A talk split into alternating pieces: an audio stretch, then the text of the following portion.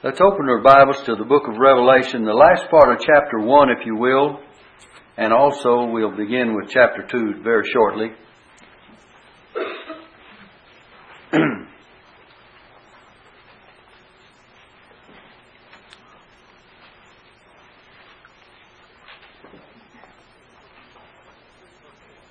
Let's read verse 16, if you will. And he had in his right hand 7 stars, and out of his mouth went a sharp 2-edged sword. And his countenance was as the sun shineth in his strength. If you remember in verse 16, we pointed out that Christ's countenance as the sun shining in his strength reminds us of the Mount of Transfiguration, where Jesus was transfigured before them, and the Bible says his face did shine as the sun, and his raiment was white as the light. Many references that we could give you, but Peter responds to that in his epistle, and he tells us that we were eyewitnesses of the coming and of the Lord Jesus Christ. He says, the coming, I want to get it correct, for we have not followed cunningly devised fables when we made unto you, known unto you the power and coming of our Lord Jesus, but were eyewitnesses of His majesty. So we know that Peter relates that Mount of Transfiguration and the sun, the Christ's face shining as the sun, to the second coming of Christ and of His majesty, which John sees here in the book of Revelation. And then we find, verse 17 says, and when I saw him, I fell at his feet as dead. This was John's response. You have Revelation 1, verse 17. And he laid his right hand upon me, saying unto me, fear not. I am the first and the last. And then he says, I am he that liveth and was dead, and behold, I am alive forevermore. Amen. And have the keys of hell, or Hades, and of death. It's actually the place of abode of Hades spoken of in the Bible. Now, verse 19 was the key to the book of Revelation. We gave you that in our last lesson. Write the things which thou hast seen, and the things which are, and the things which shall be hereafter. We said that this is the three main divisions of the book of Revelation. The things which thou hast seen, this is verses 12 through 18 here in this chapter, this vision of the glorified Christ. And the things which are, chapters 2 and 3, which represent speak of the letters to the 7 churches. And so this is still the church age. And it was the church age when John was writing. And it continues till now. And the things which shall be hereafter are after this church age. And that begins to divide in the 4th chapter of the book of Revelation and through the end of the book. Now we're told in verse 20 that the mystery of the 7 stars which thou sawest in my right hand and the 7 golden candlesticks. We find the symbolism of the 7 stars and the 7 candlesticks rightly explained by the Lord Himself in this same verse. He says the 7 stars are the angels of the 7 churches. The word angels means messengers. We believe it to be the pastors of these 7 local churches that existed, that are named here in the 1st chapter as well as in the 2nd and 3rd chapter, the messengers. And he says, in the 7 candlesticks which thou sawest, and remember Jesus was in the midst of them, in these lampstands or candlesticks, he says the 7 candlesticks which thou sawest are the 7 churches. So we have no doubt but what these candlesticks represent the churches. The churches are Christ's light bearers. We to bear the light in the world. There were many more churches in that day, even in that area.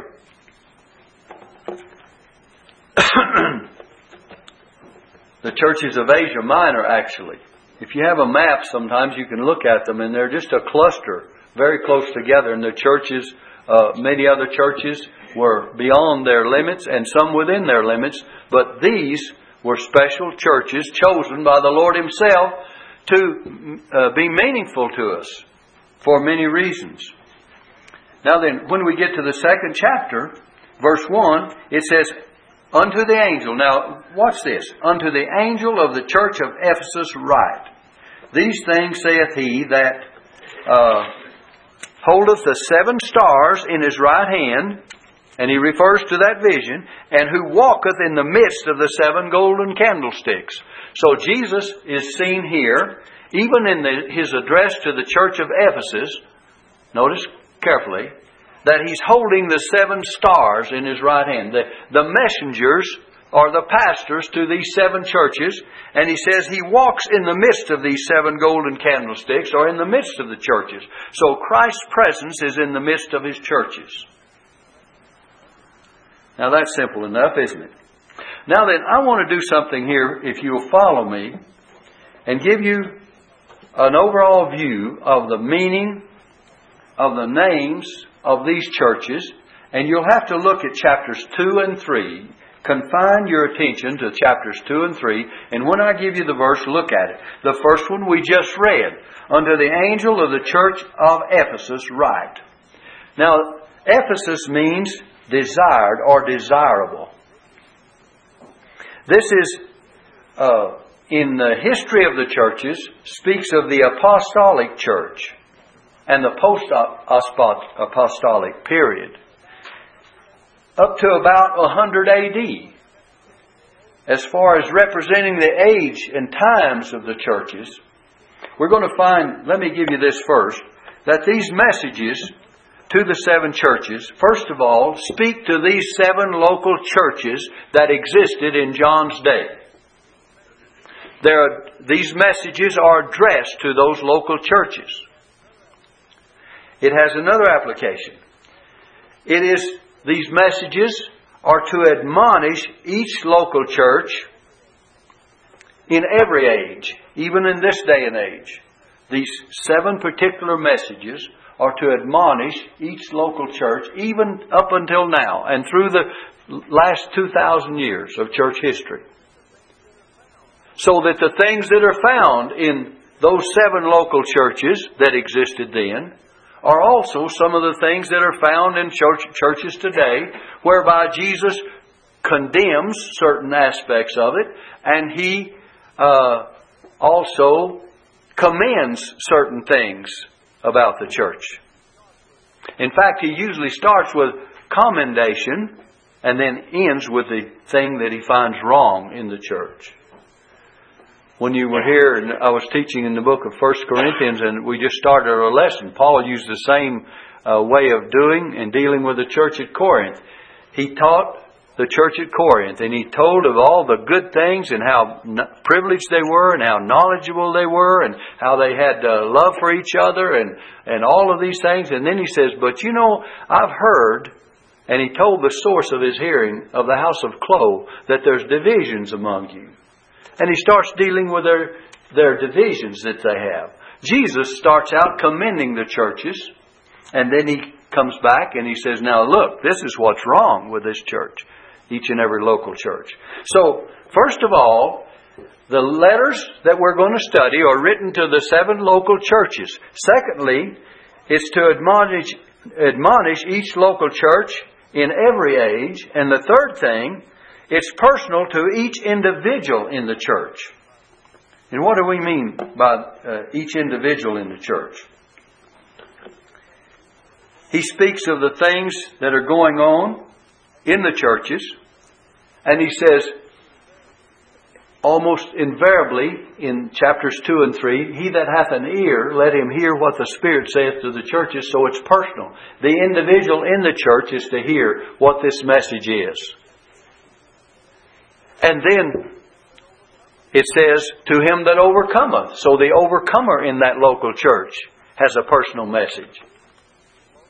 So you see, local, and then to admonish each church in every age, and then to the personal aspect of it, that the individual that hears, let him respond. And so we can draw things today from the very message that John gave, or the Lord gave through John to these local churches that existed then.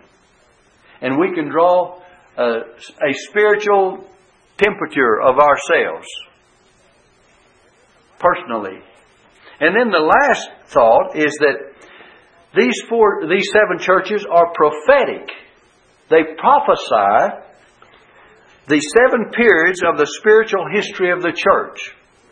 And in giving you the meaning of these names, I will try to give you the seven periods of history of the church.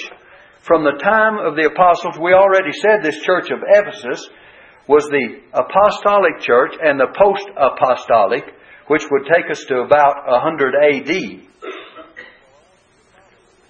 And so I want you to follow them. The next one of the churches, we'll come back and we'll deal with the message itself in detail. But the next church, you'll notice in verse 8, it says, "And unto the angel of the church of Smyrna write." Smyrna means myrrh. This is the persecuted church. Myrrh represents suffering or persecution. And this was a church from about 100 A.D. to 316 A.D., the persecuted church. And then you have, in verse 12, "And to the angel of the church in Pergamos write." Pergamos means elevation. Or they were elevated to... It also includes the thought of a thorough marriage. This was marriage with the world. And this is a period of corruption in the church. And that's from 316 A.D. to 500 A.D. And my notes are quite scattered, so I'll have to follow them as I go along to give you the correct years. And so that's the worldly church. Pergamos is the worldly church. And we'll deal with these churches and the messages to them in detail later on. And drop on down to verse... let's see. Where's the next one? Thyatira. Okay. That is the 18th verse. "And unto the angel of the church of Thyatira write." Now, Thyatira means a continual sacrifice. It reminds us of the sacrifice of the Mass. This is the pagan church, by the way, the papacy, from 500 A.D. to 1500 A.D., the Romish corruption. And then we have...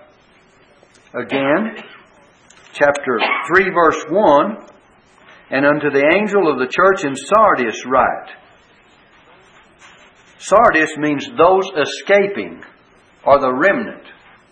This is the Protestant church. And it's from 1500 to 750 A.D. And this is the time of Luther, when the Great Reformation, when Protestantism came into existence. And then we have, in the same chapter, verse 7, third chapter, verse 7, "And to the angel of the church in Philadelphia write." Now, Philadelphia means brotherly love. We know it to mean that in our own country when we speak of Philadelphia, the city of brotherly love. But here, Philadelphia means the same thing, brotherly love. These were missionary and evangelistic churches. So we might call this the missionary church. And this would be the faithful remnant that came out of the Reformation. And then we have the last church that's mentioned. And I'll give you this and then come back and talk over again some of the other things that we may have missed. Is in 3 verse 14. "And unto the angel of the church of the Laodiceans write." Now then, the Laodiceans means the rights of the people. It means the rights of the people. Now then, this is a church of apostasy.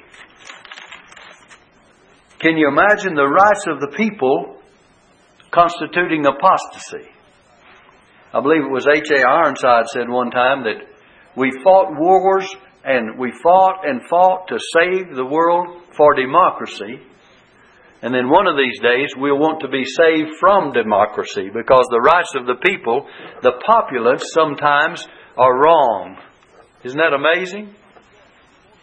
That the more people you get, and the more people you get on the wrong track, not that we're against democracy, don't misunderstand me. The church government itself is a democratic body.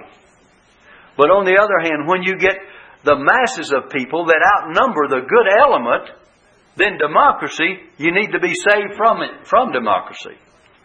And we're just about to that place today, aren't we? What are all the rules and regulations people go by? The polls. They say the Gallup polls say that America wants to do thus and so. And instead of going by convictions, we go by the polls, don't we? We go by what's popular. And that's the way our senators and congressmen and the like think when they are up there doing the business of the nation. Are the people going to like it, or are they not going to like it? And so when the preacher gets up to preach, is he going to stand up here and say, I'm going to preach a message that everyone likes? And sometimes if you do that, you're going to have to compromise the Word of God. Amen. So we have to take our stand upon what is true and what is right. And so this last period, the rights of the people, is what we're talking about. And, of course, it's the apostate church, the church of apostasy, and it's neutral, it's indifferent. There's repudiation. There's a lot of things we'll say about them as we go along. And that's from the 1900s. We've had that for almost all of the 18th, the 1900s, and the 20th century that we're living in. We've had that drift away from God. We think it's been just recently, but it's been for a good long while that this has been going on. Now, coexisting with this church of apostasy, as far as the periods of church history are concerned, is that missionary element of Philadelphia and some of the other elements of some of the other churches, the later churches that were the worldly element is still there. And the missionary element is still there, right alongside of those that are turning away from God. So we have it today. And they coexist until the end of the age. So when you think that this is only apostasy, it's not only apostasy. We still have missionary churches local. When we think of this day and age of grace continuing and people turning away from God, and we think of apostasy, and that period of church history that we're in, as far as the grouping it in that area, we still have coexisting with that element of Protestantism, that element of suffering, and that element especially of missionary endeavor, brotherly love, of the Church of Philadelphia still exists along with it. Now that's as far as church history is concerned. Now then, when we go back, let's go back and look at this one church, the church of Ephesus. We said that we would deal with each one individually. So let me give you those names again in case you missed them. If you have 7 points on your notes, anywhere you're taking notes, or in the margin of your Bible, let me give you that meaning of that church. And if you write down the meaning of it, you'll have an idea of what's going to go on during the message to it. So, Ephesus, that's 2:1, chapter 2, verse 1, means desirable. Desirable. The second one that you find in 2, verse 8, Smyrna, unto the angel of the church of Smyrna, means myrrh. This is the faithful witness. There was persecution. You know, myrrh has to be crushed. So this church had to be crushed. And then you come down to verse 12, Pergamos. The angel of the church of Pergamos. It means a couple of things, kind of a dual meaning. Elevation. It was a church that was elevated, and yet it was thoroughly married with the world. A thorough marriage. But the church being married to the world. And then verse 18, Thyatira. This is in Thyatira means a continual sacrifice. Now, beloved, I'm not here to try to get on any particular religion, but I'm just going to have to rightly divide the word of truth. And we know that there's only one kind of a continual sacrifice, and that's the sacrifice of the Mass. That's a continual sacrifice. And every time the priest goes through giving the sacraments,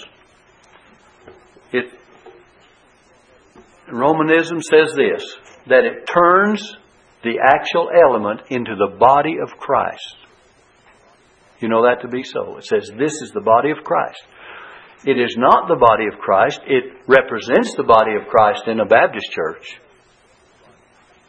But they say it is the body of Christ, and they offer a sacrifice. That is the sacrifice of the body of Christ, the Mass, a continual sacrifice. Now let me just say this. That is what we call the doctrine of transubstantiation. That means that through the words of the priest, it actually becomes that. Now then, Jesus said, "This is my body."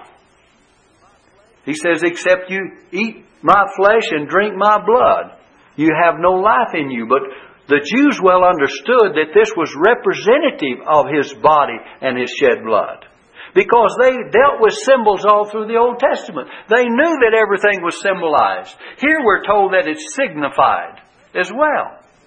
And so what we're saying here is that that was a Romish period of the church. And we said it existed from 500 to 1500 A.D. And after that Romish corruption, and in the midst of it, Luther came out, and we have the next period of church history, Protestantism. So let's go on to the next one. I just wanted to give you that in passing. Now then, if you'll notice chapter 3, verse 1. To the angel of the church in Sardis. Sardis means those escaping. There were some that escaped, and that's the Reformation. That's Protestantism. So you have a faithful remnant.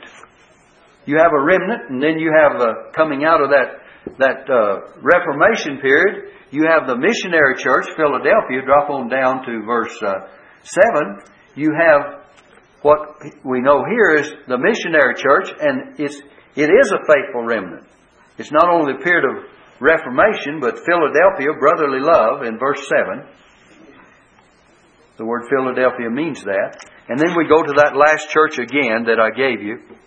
And that was in 3:14 says, "And to the angel of the church of the Laodiceans," and we said it's the rights of the people. And that's where the church of apostasy came in.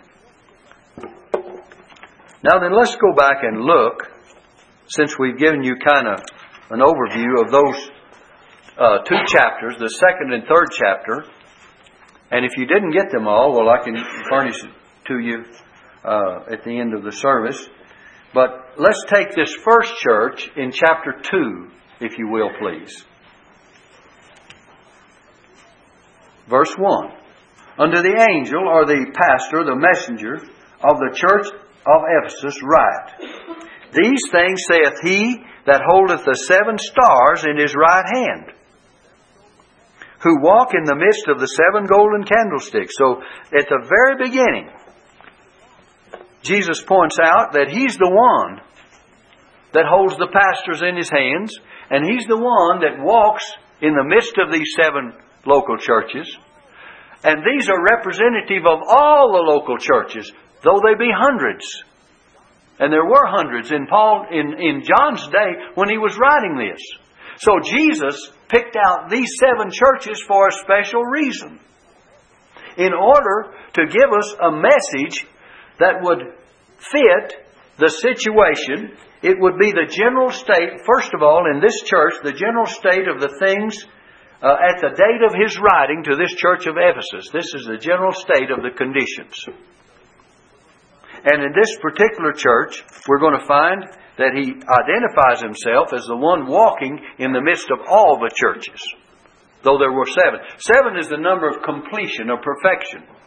So Jesus is seen walking in the midst of all the churches. And in all the churches, He's going to have some good things to say and some things to condemn us about. Just as He did then. There will be some things He will commend this church of Ephesus for, and then He will condemn them for something else. He will show their faults. Isn't that what we like? Do we want people to just praise us about everything, though we be wrong? That's not the good way to do it. We want people to tell us what's good about us, but if we have some mistakes and some correction that needs to be made, that's what we do. That's the same way that we deal with our children, isn't it? If we have children that we say, well, this is a fine young lady or young man or a boy or girl, and we'll say, I'm glad you did this. I'm glad you cleaned your room. I thought I might get some response. But anyway, and then you say, but look, what about this other situation? Say, can't you correct this? We don't just have a lopsided evaluation of everything, do we? We don't do that in our own lives.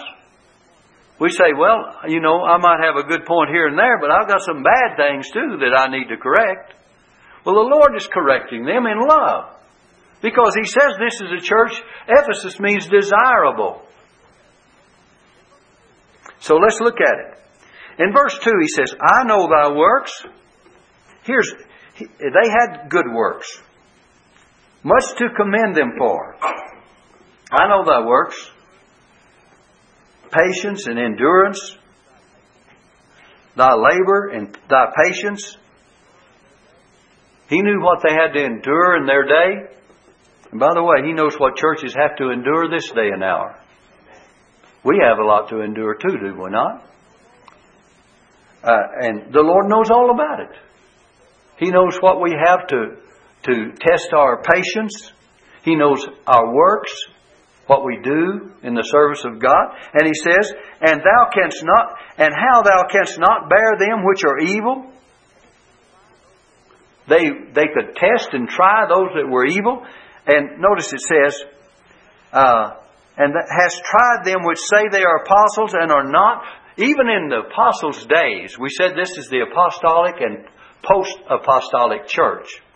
Even in that day, they had those that were claiming to be apostles. And Jesus is saying, I know how you tested them because they were claiming to be something they were not. Look at verse 2. And thou hast tried them which say they are apostles and are not. Jesus says they're not. And hast found them liars. You know, if a church today tests those that come in with false teachings or false claims, Jesus would approve of that. He says we should check up on things. Boy, we have people that have false doctrines that from time to time will want to change the church around, make it something that it's not. Brother Randy mentioned to me today of someone thinking about wanting this church to merge with another church. And I'm not going to go into detail, but I just say a statement like that is beyond my comprehension. This church is not merging with any church. It's the Ruidoso Baptist Church. We have certain convictions here. And brother, there's a lot of things that have to be changed before there could be a merging of any church in Ruidoso. Because of certain convictions. Not that there's bad things in those churches, but we have different standards to go by and different convictions. And we stand by the Word of God. And I believe in the fundamentals of the faith, the doctrines of grace, and what the local church is, how it's to be governed. We try to be up front about every decision that's made, just like Brother Walker asked about things a while ago. I'm glad he did. We make it clear. We want to know where we stand, what we're voting on, what we're not voting on, what the church approves of and disapproves of. That's the way it should be. That's the way the Bible teaches it should be. But anyway, if you'll notice this, Jesus knows all about it. And they tried. He says, how thou hast tried them which say they are apostles and are not, and hast found them liars. And he goes on and says, and hast borne, and hast patience, and for my name's sake hast labored, and hast not fainted. They tried the false teachers who had made false claims. They had not fainted, though they were called to bear affliction for Christ. They had not wearied. You know, Paul says, "Be not weary in well-doing, for in due season you shall reap if you faint not." They had not wearied in all of their labor. By the way, the Ephesian church had put these people to the test that made such claims, like they were claiming in verse 2. And has tried them which say they are apostles and are not, and has found them liars. John gives us a way in which to test. He shows us how to test those people that make false claims. And in 1 John chapter 4, you might turn back just a few pages, not very far. 1 John chapter 4, about 2 or 3 pages in your Bible. And verse 2. Well, let's read verse 1 and 2. It says, "Beloved," 1 John is just right back behind Revelation. 1st, 2nd, and 3rd John, Jude, and Revelation is all you have. So it's probably 3 or 4 pages back in your Bible from where we are. It says, "Beloved, believe not every spirit." This is 1 John 4, verse 1. "But try the spirits whether they are of God." Now, John tells us to try them or test them. And he gives us a way to do it. And he says, here's the way you do it. He tells us, "Because many false prophets are gone out into the world. Now, hereby know ye the Spirit of God." Here's the way to do it. "Every spirit that confesseth that Jesus Christ is come in the flesh is of God." Now, what does that mean? That means when a person or a pastor or a preacher preaches that Christ came from heaven, that He came from God, that He has come in the flesh, that means the incarnation, the birth of Christ, born of Mary a virgin, God becoming man, the Word was made flesh and dwelt among us, John tells us in his Gospel. And he says, "We beheld His glory, the glory as of the only begotten of the Father, full of grace and truth." So, if you believe and confess, this is a spirit that confesses that Jesus Christ has come in the flesh. That means He pre-existed. That means He's deity. That means He's the Son of God.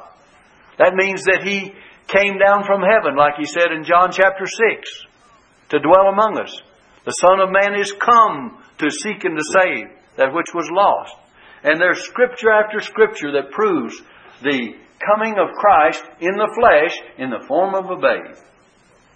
And if you quoted Micah chapter 5, verse 2, I believe we did in the last lesson, where it says that, "Thou Bethlehem Ephrathah art not least among the thousands of Judah, for out of thee shall He come forth that is to be ruler in Israel, whose goings forth have been from of old," or from everlasting, from the days of eternity, from the days of infinity. So that Jesus had His beginning as a man when He was born. But we believe that He pre-existed all eternity. It says, "In the beginning was the Word, and the Word was with God, and the Word was God." John chapter 1, first 2 verses. "And the Word was made flesh," I believe it's verse 14, "and dwelt among us." So that which was in the beginning was made flesh and dwelt among us.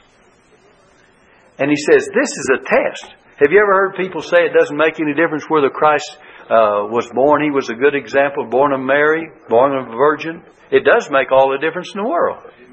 It makes all the difference in the world if He came down from heaven. It makes a difference in everything to believe in His pre-existence.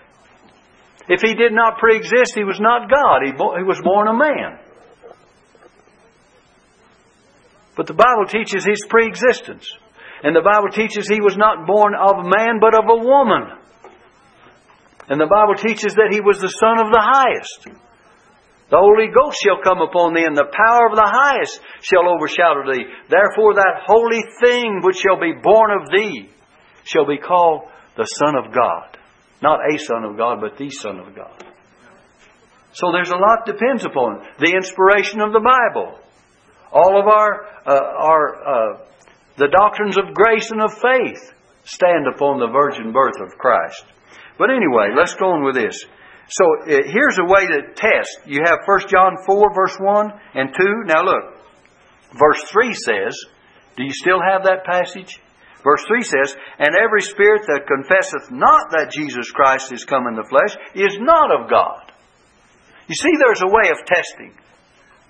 There's a way of testing by what people believe. Someone says, it doesn't make any difference what you believe. It makes all the difference as to what you believe. Every spirit that confesseth not that Jesus Christ is come in the flesh is not of God, and this is that spirit of Antichrist, whereof ye have heard that it should come, and even now already is it in the world. Now then, back in our passage. In Revelation chapter 2, we got down to verse 2. And verse 3. And hast borne, and hast patience, and for my name's sake has labored and has not fainted. They've not wearied. Now then, verse 4. Jesus says, Nevertheless, I have somewhat against thee, because thou hast left thy first love.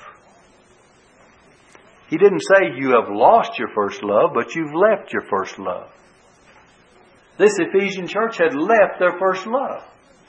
They had put works and labor and suffering and persecution and trying all the false prophets and false apostles and all of this to the forefront, and they had forgotten to do it with a motivation of love.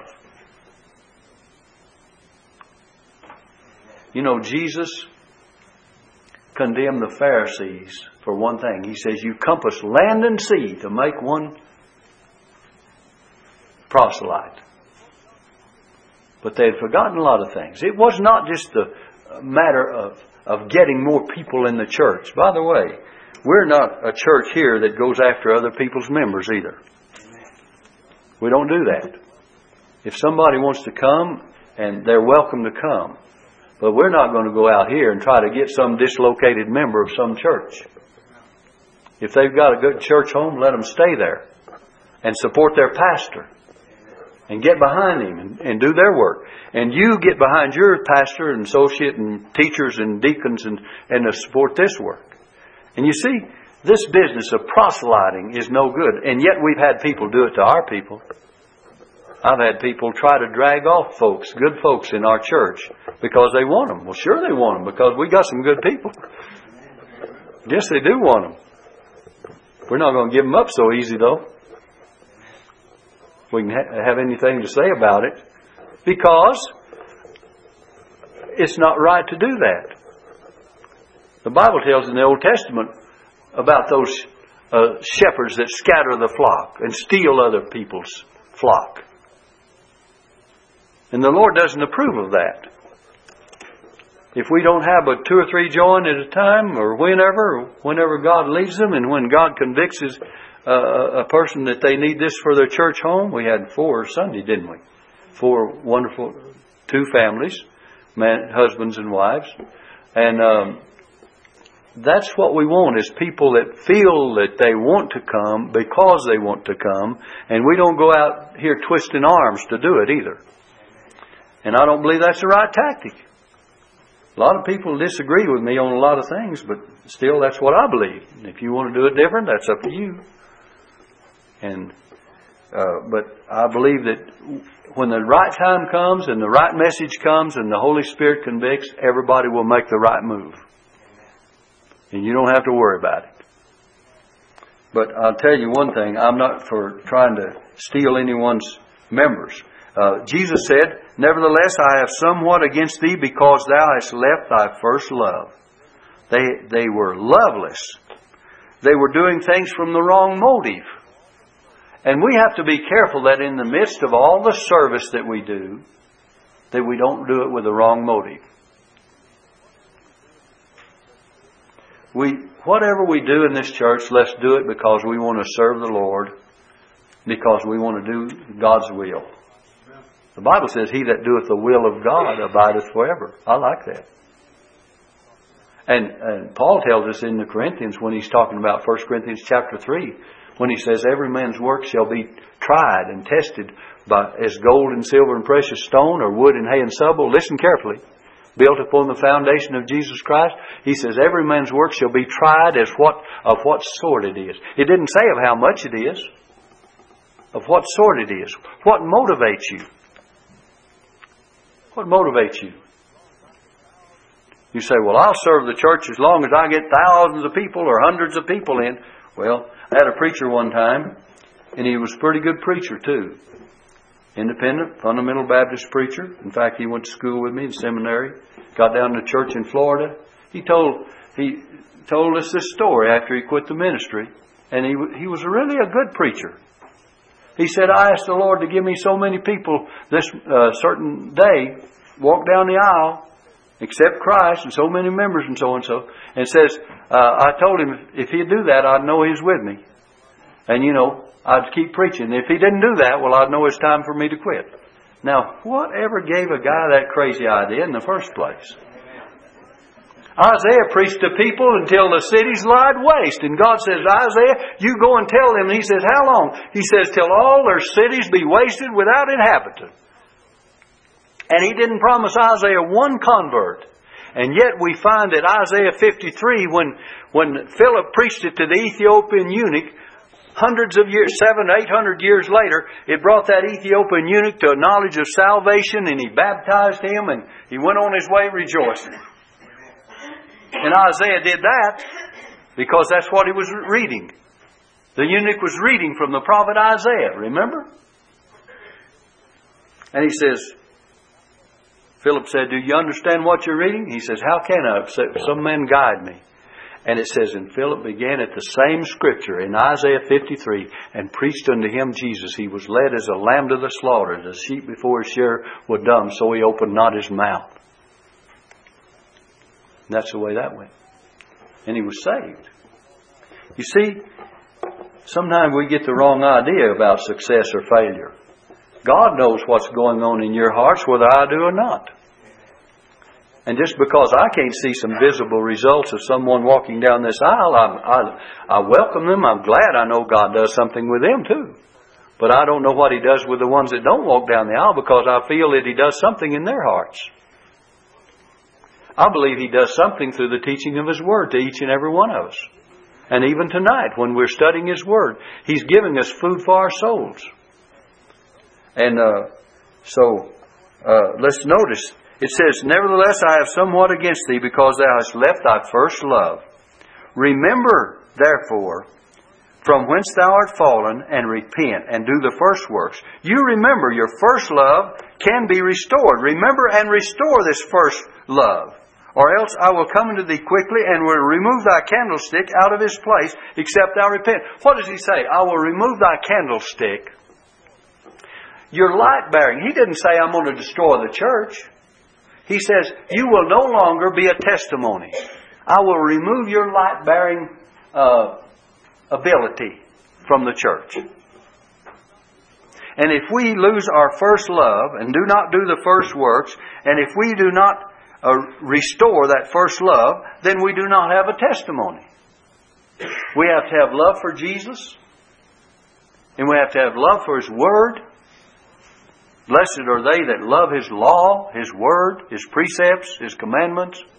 And we have to love the brethren, because the Bible tells us to love the brethren. We know, listen, in 1 John again, that we have passed from death unto life because we love the brethren. Someone says, I want assurance of salvation. Do you love the brethren? That's assurance. Because he says we know we pass from death unto life because we love the brethren. I believe that's 1 John, maybe 3:14. You might check it. Just off the top of my head. But anyway, let's go on with this. I want to finish this statement, and then our time is gone. He says in verse 5, I will come unto thee quickly, and will remove thy candlestick out of his place, except thou repent.